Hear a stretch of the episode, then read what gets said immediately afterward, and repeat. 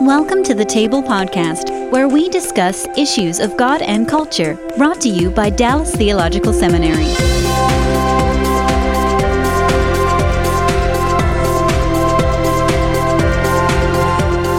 Welcome to the table where we discuss issues of God and culture. I'm Darrell Bock, Executive Director for Cultural Engagement at the Hendricks Center at Dallas Theological Seminary. And I have two very distinguished guests with me today. Uh, through the uh, miracle of technology, we're talking to Imad Shehadeh, who is in Jordan. That's not Jordan, Texas, or Jordan, Georgia. Okay, that's the country of Jordan, uh, where uh, where he is uh, he's already experienced most of the day, and uh, and then Andy Seidel is with us, uh, formerly executive director for Christian leadership at Dallas Theological Seminary, and now you are.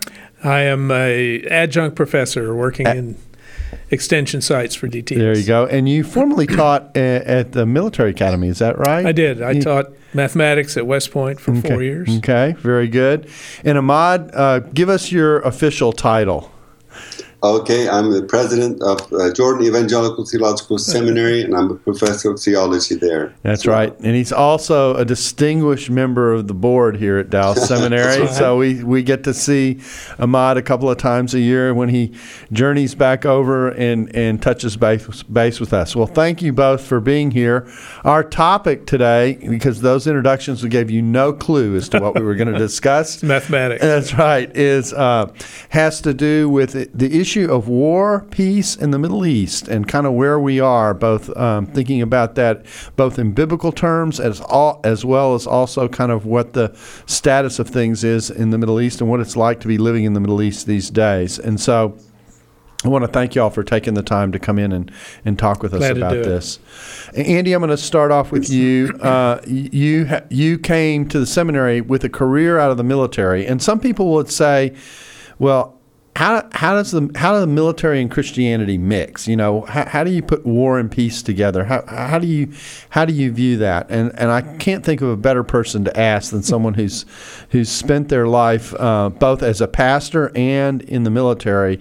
Uh, this question. So how do you put that together? How, how do you how do you how do you deal when you come to the issue of war and peace and you think about that biblically and you think about your your career in the military. How do you put those two things together? Well, I think uh, for me, it was uh, a relatively easy thing mm-hmm. because when I went into the military, I went out of high school, I went to West Point, and uh, the values of the military, Christianity was very uh, much a part of that. Uh, a lot of my spiritual growth came as a result of other members of the military who discipled me and helped me part of the Officers Christian Fellowship, and uh, you know, it was a very significant thing spiritually. So the two of them were not spiritually separated at all. There was mm-hmm. no divorce there, hmm. and so uh, a lot of the values of service and of um, protection of the weak, things like that. Mm-hmm. All of those were uh, good military values and they were good uh, Christian values as well. Hmm. Respect for people. Um, and so I learned a lot of that uh, strongly in my early part of the military career. Interesting.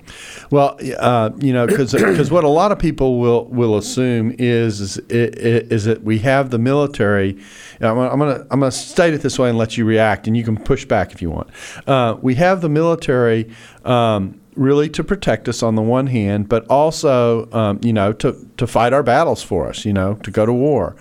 Uh, but my take is from having interacted with mili- military people over the years is, is that um, the military really sees itself as a as existing in part enabling us to keep the peace as opposed to more doing war. Is that would that be a, a a fair way to think about the way the military yeah, sees I, I would say that's true. Uh-huh. Uh, you don't see in American military, you don't see uh, the aggressive, let's take over someplace. Mm-hmm. And it's more of a protection. Uh, you know, my military experience, uh, my first was in Korea. This was post Korean War, but mm-hmm. I was on the demilitarized zone between North and South Korea. And so it was a matter of protection, a matter of protecting South Korea Uh, you also always have to say protecting American interests. Mm-hmm. That's true. Every country does that. Uh, but I have not seen it as um in a negative sense Mm-hmm. of taking over someplace.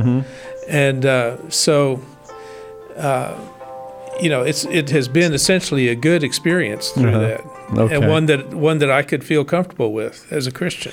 So, uh, you know, the scripture, of course, speaks of the military in, in Romans 13 as having the power of the sword, which is an element of protection Right, of its people right. and that kind of thing. So there's biblical basis for that. And the, and, and the idea of nations having interests that they have to protect is something uh, to a certain degree scripture assumes. So I, I'm, I'm laying this groundwork because I think it's important in thinking about um, issues where, the, I mean, we live in a fallen world. There is conflict. right. People, Absolutely. people treat each other badly, and and there's protection, and so, uh, th- that is sometimes necessary at a corporate or national level uh, in terms of interests. Well, let me. I'm, I'm gonna. I'm doing some prolegomena here, so um, let me shift to another topic that I think is important, and that is the idea of uh, of just war. Um, that that in the in the background of of uh, really even Christian thinking about conflict, there has been a, a teaching and an idea which many nations uh, embrace, uh, particularly uh, in the West, at least theoretically, uh, that that there is such a concept as just war. Just war comes out of a Christian tradition. I think it's rooted in the teachings of Augustine and others, um, and i- and most people have probably heard the phrase, but they don't know what's involved in it. And I have a list here of things, and I just want you to kind of comment on them. I, I, I could have given you an exam and said, Yeah. you know, list the various right. features Right, of just okay, war. But thank you for not doing that. but um, But I I think one of the one of the main reasons is you go to, to war for a just reason. Mm-hmm. It's not for a selfish reason, that kind of thing, where you're going to enslave somebody else for your own benefit, something Mm-hmm. like that. But there's the reason you go has got to be just. Yeah, in fact, that's point one. The war must have a just cause and be fundamentally what we might call a defensive war. It is it is for protection. It is f- to protect certain interests, that kind of thing, uh, that are at risk or at threat because of because of some form of aggression or something like that. Uh, It's protective in that in that kind of way. That's the first category. A second category is it must have a just intention to secure a fair peace for all parties. So that excludes things like national revenge, economic exploitation, Right. or ethnic cleansing Right. uh, for those kinds of reasons. uh, it must be a last resort that diplomatic efforts, uh, all diplomatic efforts, or at least um, you know sustained diplomatic efforts, have been pursued, and, and may even continue while the while the war is being uh, is being pursued, uh, because the goal is not to continue to fight, but to but to uh, uh, get to a resolution and get back to a, a state of peace. A fourth one is, although I think this has become cloudier in the modern world, um, in the more modern world. Properly constituted authorities declare it, and the war is to be the work of states. Yeah. this is one of the things Well, that's changed. Mm-hmm. yeah, that has changed dramatically because you have uh, Al Qaeda, things like that. They, they, are not states, Mm-hmm. and uh, you know they are going to war, and you know other countries are going to have having to come and uh, have conflict with them, and it's they're not under the same rules. Yeah, so so some of these, I mean, these, um, as I said, the roots of this go back to Augustine. We're talking about a different time, a different place, when there were different realities. Uh, but this is generally the way the the uh, doc, the doctrine of just war has been stated. It must have limited objectives. In other words, the goal is not the annihilation of the enemy, but it, but really sustain uh, an effort to prosecute a war that has the limited objectives of providing the protection and providing the security or, or securing uh, the kinds of just interests that the war is pursuing. Um, it has to use proportionate means sufficient to deter the aggression. Um, and this is another place where the ancient doctrine and the modern discussion run into kind of each other because with the rise of nuclear weapons and the potential of total Yeah. destruction, the issue of proportionality becomes a, a pretty important uh, uh, concept to wrestle with. Yes, Um, and then seventh, it must respect non-combatant immunity as much as possible, including uh, wounded soldiers or prisoners of war. Uh, weapons of indiscriminate mass destruction are considered immoral in in in the concept of just war. So so you don't just you know obliterate. You, theoretically, you don't just go in and obliterate a city or something like that. Uh, again, one of the comparing the ancient teaching to the modern situation. That's one of the things that made our America's use of the nuclear bomb in uh, in Japan controversial was because uh, in the in the effort to quickly end the war with a with a devastating act, um, a lot of civilians were killed, and so. Uh, but you can't stop there. Yeah because that decision was made toward the end of uh, World War II, obviously. Mm-hmm, right. And one of the things that really impacted the U.S. decision was the Battle of Okinawa. Mm-hmm. Because in Okinawa, that was a Japanese island. Mm-hmm. It was, wasn't one that they just occupied, that was part of their uh, nation. Mm-hmm. And what happened in the Battle of Okinawa is that Japanese citizens on that island, not just Japanese military, the military did uh, suicide charges. Uh, some of the civilians joined in with that, but that's also the place where all the civilians uh, that you remember they jumped off the cliff into the ocean, Hmm. committed suicide. Hmm. That is also the place where you had the um, kamikazes. That's the first time kamikazes really became uh, prevalent. Hmm. And the interesting thing, uh, there's a really interesting book on that, uh, Ripples of Battles. Um, and it's about the impact of various battles on the future and how we fight battles today. Well, one of the things with kamikazes, they did not sink any significant ship, no aircraft carriers. They sunk mostly destroyers and stuff like that. But what happened is that it it communicated that they are going to die rather than you know give up. Mm-hmm. And so the question is, would ja- would Japan surrender, even though we're getting closer and closer and closer, and we're mm-hmm. bombing them, things like that? And they also had radio intercepts of what was going on in Japan that they were telling, they were arming the civilians, and everybody was going to fight till So it isn't as neutral as it looks, is what No, it's saying. not. Yeah. And so what what the Americans faced is is if we have to invade Japan, you think about the the cost of invading those smaller islands. Right. If we have to invade Japan, it's going to cost. The estimate was at least a million American lives, and who knows how many Mm-hmm. Yeah Japanese. Japanese lives. Yeah. So they have that decision. So what they do is they decide to use the nuclear weapon, Mm-hmm. and uh, I don't remember exactly all of the things that they did, but they gave some warning Mm-hmm. to it, and they dropped it. And then they dropped the second one, and then the Japanese indicated that they were going to surrender. Now, some of the controversy is did they really need to drop the second one? Yeah. But, uh, you know, I, I can't really speak to that Yeah. but you know that uh, caused a lot of devastation. But you know you can firebomb cities. Even go back to the ancient world. uh, You set fire to cities, and they weren't all as you Yeah. know, they didn't have the uh, uh, fire people that uh, we do today. Right. So you know it's there's a quantitative jump. That's right, Yeah. But it's a similar thing. Yeah. Well, the reason you go through this and think about it is that most people don't even think about it. They just think there's war or peace. You know, they don't think about uh, the fact that there are actually people who r- who really do wrestle with these Oh, kinds yeah. of decisions in very Yeah. serious kinds Yeah. of ways, in terms of the consequences uh, that are dealt with. Well, those are those are most of the elements that that feed into a just war situation. Now, why paint a picture uh, of war and conflict? And well, that's because in certain parts of the world, obviously, we are engaged Yeah. in in conflict, and and and and places are full of tension, and probably no place is l- as much like that, Imad, as the Middle East. Um, why don't you tell people your your own personal background a little bit, so they kind of see where you fit into the in the Middle East story personally, and then and then they'll have some sense of what perspective you're you're speaking out of, and then tell us a little bit about what it's like to live in Jordan these days with what's going on around you. Okay. Well, my personal background is I uh, uh, I'm an um, Palestinian Arab originally. I, I came to college to the U.S. in in the early uh, early 70s, and I became a Christian there at the University of California, San Diego.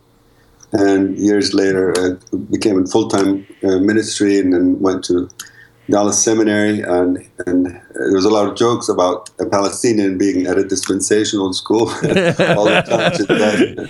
yeah, well, I thought the church and Israel were completely distinct, and I guess that maybe that's true. oh yeah, lots of stories on that. Uh-huh. But, uh, appreciate my Dallas experience just to put the scripture first and my background second, and that gave me so many tools in the present ministry uh, we have with the seminary uh, in establishing the seminary about 25 years ago in Amman, Jordan.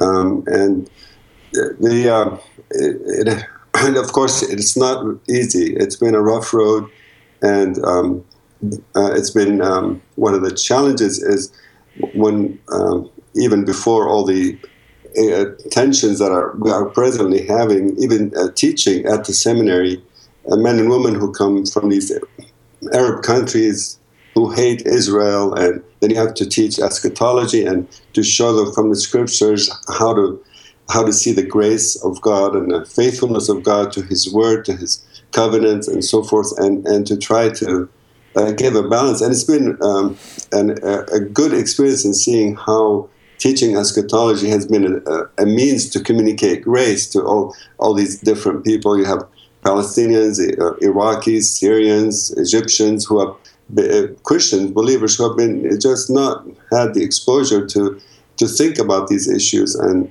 and see how so, so excuse me so much of their thinking has been affected by the majority religion rather than by scripture. Mm-hmm. Uh, and, and so forth. So that's been uh, that's been a, a, good experience, and of course the uh, there's uh, of course there's so much to talk about, but obviously we have to uh, cut short. But uh, going to coming to what we are going through right now in the Middle East, it's it's unprecedented um, in, in in several ways.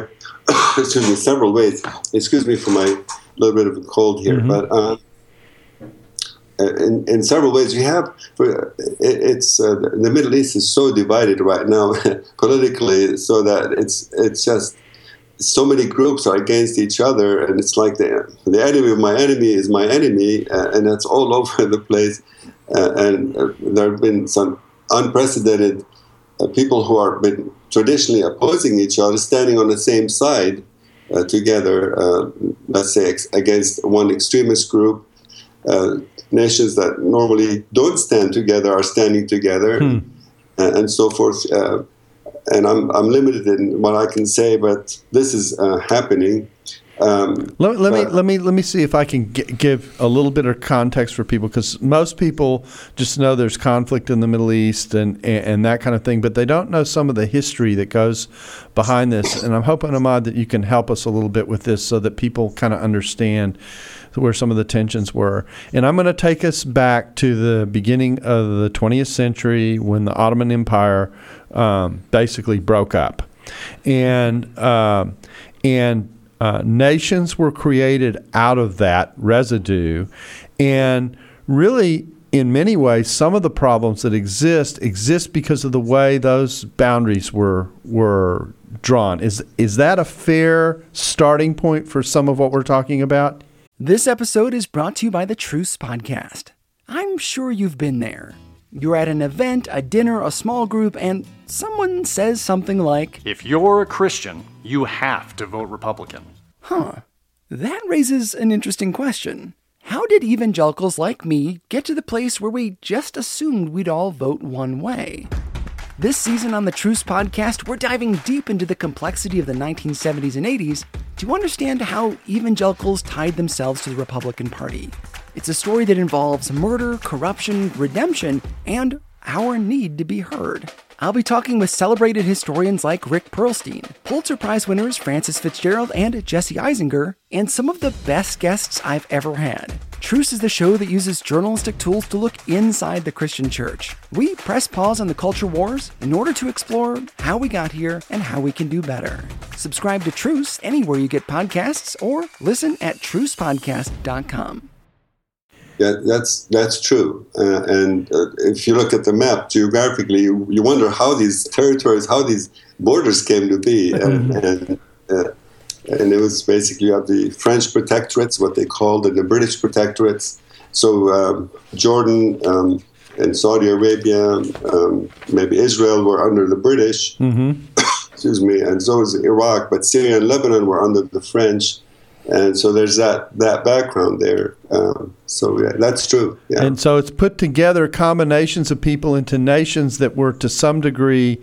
Uh, I'm going to be trying try and be descriptive here so people will get it. Um, artificially created into a nation, and you yes. had mixtures of people who who who struggled to get along. Fair enough. Yes, that, that's true. Exactly. Uh, and these produced regional pressures uh, within these, I mean, you don't even have to put Israel in the mix um, uh, because we're talking about a time when Israel as a nation didn't exist, of course. Um, and you had this mix uh, uh of countries with these, with the different. Um, with the different parties within Islam, you know, some a lot of people don't even know that there are different parties within Islam, uh, uh, trying to exist side by side, and they had tensions with each other. Yes. And so now that's part of the reality, right? Yes. Now, the majority of the Arabic speaking world would be the, the Sunni Islam. Mm-hmm. Uh, uh, now, Iraq, the majority of Iraq would be Shiite Islam, but mm-hmm. that's on the eastern side of the of the Arab uh, of the Arab countries, mm-hmm. and Iraq would be on the towards um, as a neighbor of Iran, which is mostly Shiite. Um, so now the tension is we've, we've got uh, with Iran's um, penetration into dominating Syria and having uh, the Hezbollah in the south of Lebanon. So you have Shiite penetration into Syria and Lebanon, and, and then recently in Yemen. So there's this going on, and uh, Sunni Muslims don't like that, and so they're reacting to this. While also there's a tension between Sunnis and Sunnis, uh, represented by um, the tension between ISIS and and the moderate Sunni states. Uh, so that's given more tension to the situation. And then you have um, um, Israel siding with some of the Sunni states against another Sunni uh, extremist group, uh, while uh, the, the, Shiites are st- on the side of some of the Sunnis in Iraq to fight this other, the same Shiite group. And and it's it's really uh, complicated. Yeah, it sounds like. In fact, I, we don't have a visual. We might need one uh, to right. to map out with colors uh, what's going on here.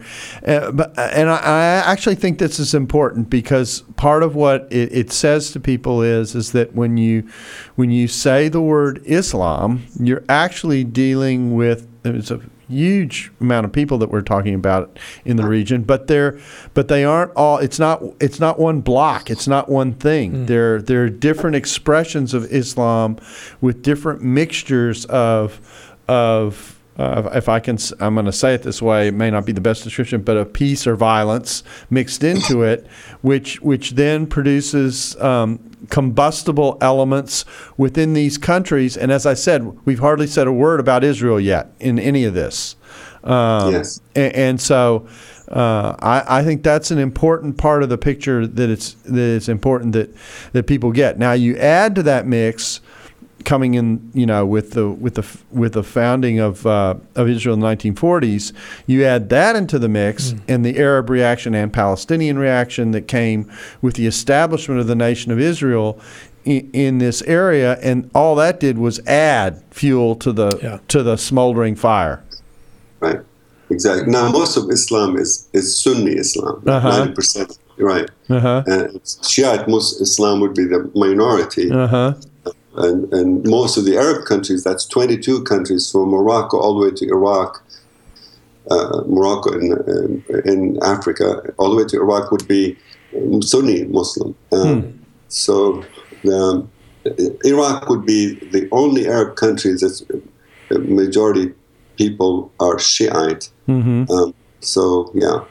So that's what you have. What what if if you were to help people kind of summarize the difference between Sunni and uh, Sunni and Shiite? What would that? Uh, is there a way to summarize what that difference would be? Well, the, uh, essentially, it, there's a difference. it's a difference in what actually happened in history and what the Shiites wish happened, but did not happen. Okay. So, the, traditionally, the the uh, the establishment of the caliphates or the those caliphs that took over after Muhammad died uh, uh, was one thing, and Shiites feel it should be should have been a different line. Uh, rather than this is a prophetic line that you're talking about, or Yeah. what, what? What? What? What? You used a technical term here that wasn't English, so I'm I'm asking you to translate it for us. Family line, wasn't Oh it? yeah, A family that's line? is- is Islamic thinking. Uh-huh. The the uh, Rashid family, the Rashid Khalifa took over after Muhammad Okay. uh, for reasons that nobody fully knows for sure. Uh, where the, the Shiites feel it should should not been should not have been given that way, and and then with history, there's been change differences in their in their beliefs a little bit. They still believe in, in Muhammad and the Quran as the same book, uh, but they um, they feel that the authority um, of the Caliphate should belong bel- belongs to the uh, to the Shiite uh, understanding and not to the traditional classical understanding. so, so this is a family feud in in, in, Yes. in its roots. Huh, Yes. Interesting.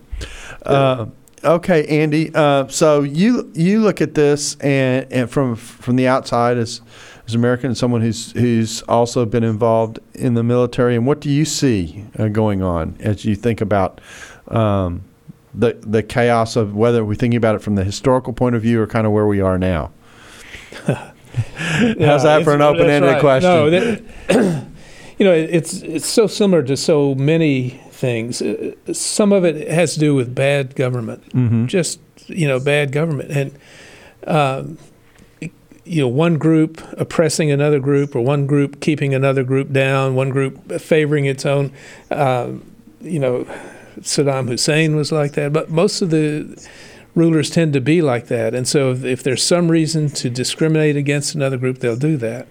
And so you have just boiling up of all of these tensions. And as uh, Imad said, that's a, a huge group of people. Mm-hmm. And they have all kinds of uh, historical and current reasons to be, you know, upset with each other. Mm-hmm. And so, uh, you know, originally as I was thinking about it, it's sad that here you have a, a tribal group, but you know, some of them are against each other too. Hmm. And so now you have uh, one group that, for a religious, particular religious view, is oppressing, you know, so many of them. Hmm. Uh, says ISIS is a, basically a Sunni group, if I understand correct. I'm sorry, a Shia group, if I understand correctly, or Sunni. I, and what happens is now they're oppressing Sunnis as well as Shias, and so it's it's been like that through the years. I'm sure. Mm-hmm. And, Yeah. and and and Jordan occupies an unusual position in all of this as a as a country. Is is that not true? It it, it seems to have. It, it seems of, of many most of the Arab countries, perhaps Egypt is in a similar category, to have to have managed being a part of this mix relatively well, and and been one of the more stable uh, Yeah. countries uh, in the region.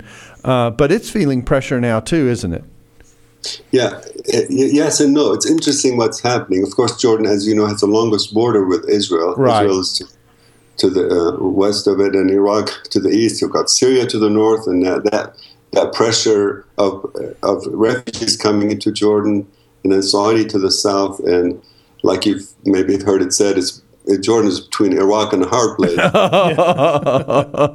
Uh, but it's amazing has been amazingly stable and, and one you know it's, it's interesting but some of the analysis has been that um, actually jordan is now more stable one, one main reason is because when israel became a state so many palestinians uh, immigrated to jordan and majority of the jordanian population is till this day has been palestinian and not jordanian and so it's been a polarity, uh, uh, Jordanian Palestinian. But now, with the, so many refugees from Iraq and Syria, it's changed. Uh, it's, uh, so now the the minority group is no longer a minority; it's more e- equal. Uh, there's more groups, and they're more equal now. They gave Jordan uh, more stability, and, and, the government of Jordan is looking to give the Jordanian citizenship to the Iraqis and to the Syrians, and they're finding better jobs, better life, and they want to stay in Jordan. Hmm. So Jordan is, is, actually in a way stronger, though there's been this uh, this amazing pressure. Actually,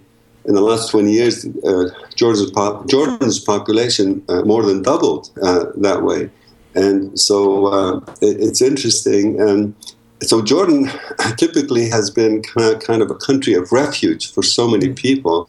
Uh, the Lebanese before that, the, or, or the, began with the Palestinians, then the Lebanese and the Iraqis, and a lot of Libyans came in, a lot of Syrians now coming in, and it's given Jordan um, it's sort of a, a picture of being let's keep this country, it's, uh, at least keep a country where we can go to. Mm-hmm. And although it looks like it's uh, it, like it, it, could be next, but by God's grace, it's been so far uh, stable uh, this way. So we're thankful for that.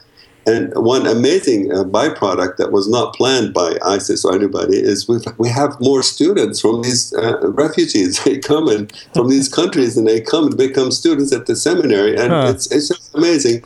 God's way of preparing people for these countries to go back and serve, uh, uh, and you know being more equipped. And so we will love it. It's great. We just uh, need more scholarship funds for these. these oh, wow. That's terrific. You know, it, it's interesting. I know a little bit about the history uh, of the seminary, and uh, it was interesting. There was a time in which uh, you were educating people literally from all over the Arab world, and then things got tightened down a little bit, and so that became harder. And now uh, there's a new form of recruitment that that's emerged that's right. uh, through these circumstances. That's, that's yeah. got the God, God bringing them into the country, and therefore uh, they have access again to the to the education. Well, I, we aren't going to solve the, the Middle East crisis in this podcast, so I, am not even going to try. But I did want some background for what we were going to discuss uh, in place so that people can understand um, the confusing thing. Because I think, uh, and now I'm speaking particularly to Americans who are listening to this, um, I, I, think sometimes Americans go, first of all, we're, we're kind of slow to get our hands around what goes on in different parts of the world. And uh, particularly when it comes to Islam, we tend to think of Islam as one singular thing. Uh, we don't realize the differences that exist within Islam, the tensions that exist uh, amongst Muslims, uh, and how that is a part of what's going on here that makes this such a difficult, um, uh, difficult reality to deal with. Um, I do have one more question for you, Andy. That's kind of a background question, and then I'm gonna I'm gonna switch over and, and begin to ask the question. So, how do Christians function in the midst of this? Um, and that's this: um, when uh, someone like you who's in the when, when you're in the military and you go into this um, the military really makes uh, quite an effort to make sure people have a s- kind of a sense of this history and these tensions and where they're coming from. Don't, don't they uh, do some uh, preparation for people who are, you know, going to be stationed in these locations to get, give them a sense of what it is they're walking into in terms of the cultural background and realities of what they're facing? Oh yeah, they they try to do that, uh-huh. especially um, post World War II. Mm-hmm uh, they've had to do that. Um, Vietnam, they did uh, considerable um, instruction of us, uh, partly about the people, but recognizing the uh, insurgent aspect of the war. Mm-hmm. Um, very, very strict on how we related to the people mm-hmm. and uh, respected them and uh, so yes, they they do. They try to do that. The problem is, you, sometimes you get caught and you're you're coming from behind and right. trying trying to catch up on uh-huh. what we know. So, just like now, we find ourselves. Uh, supporting uh, the same thing that Iran is supporting in one case and being against it in another case, and it's just it's very complicated in that situation. Huh.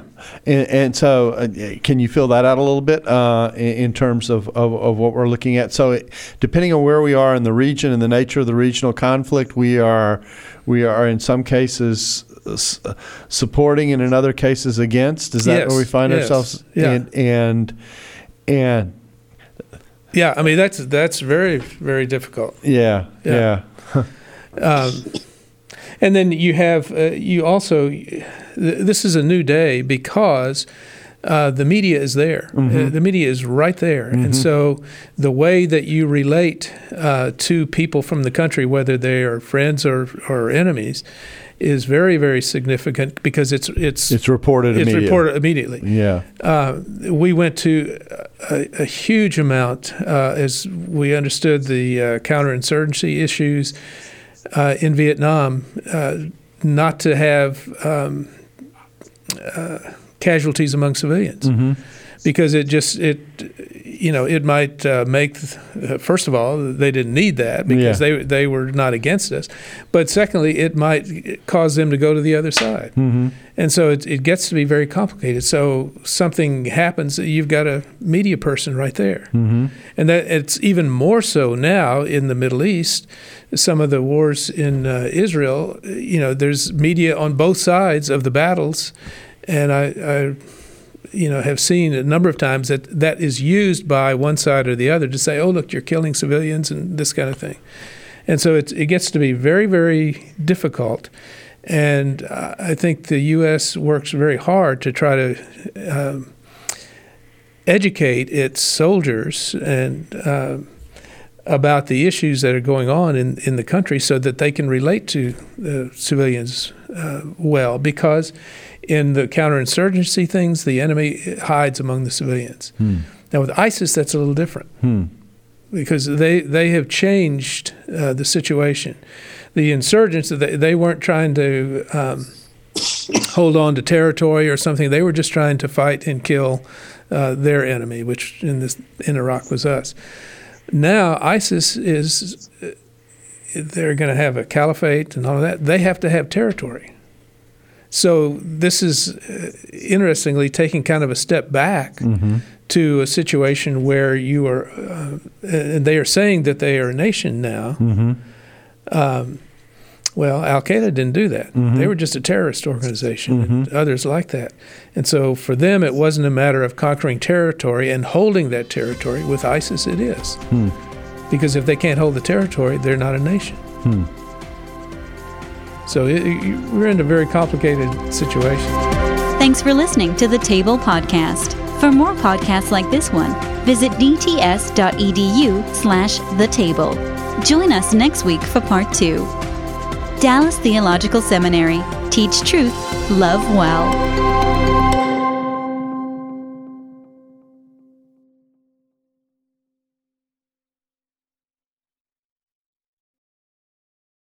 This episode was brought to you in part by the Areopagus Podcast, two clergy of different traditions, Father Andrew Stephen Damick and Michael Landsman, discuss encounters of historic Christianity with other religious traditions.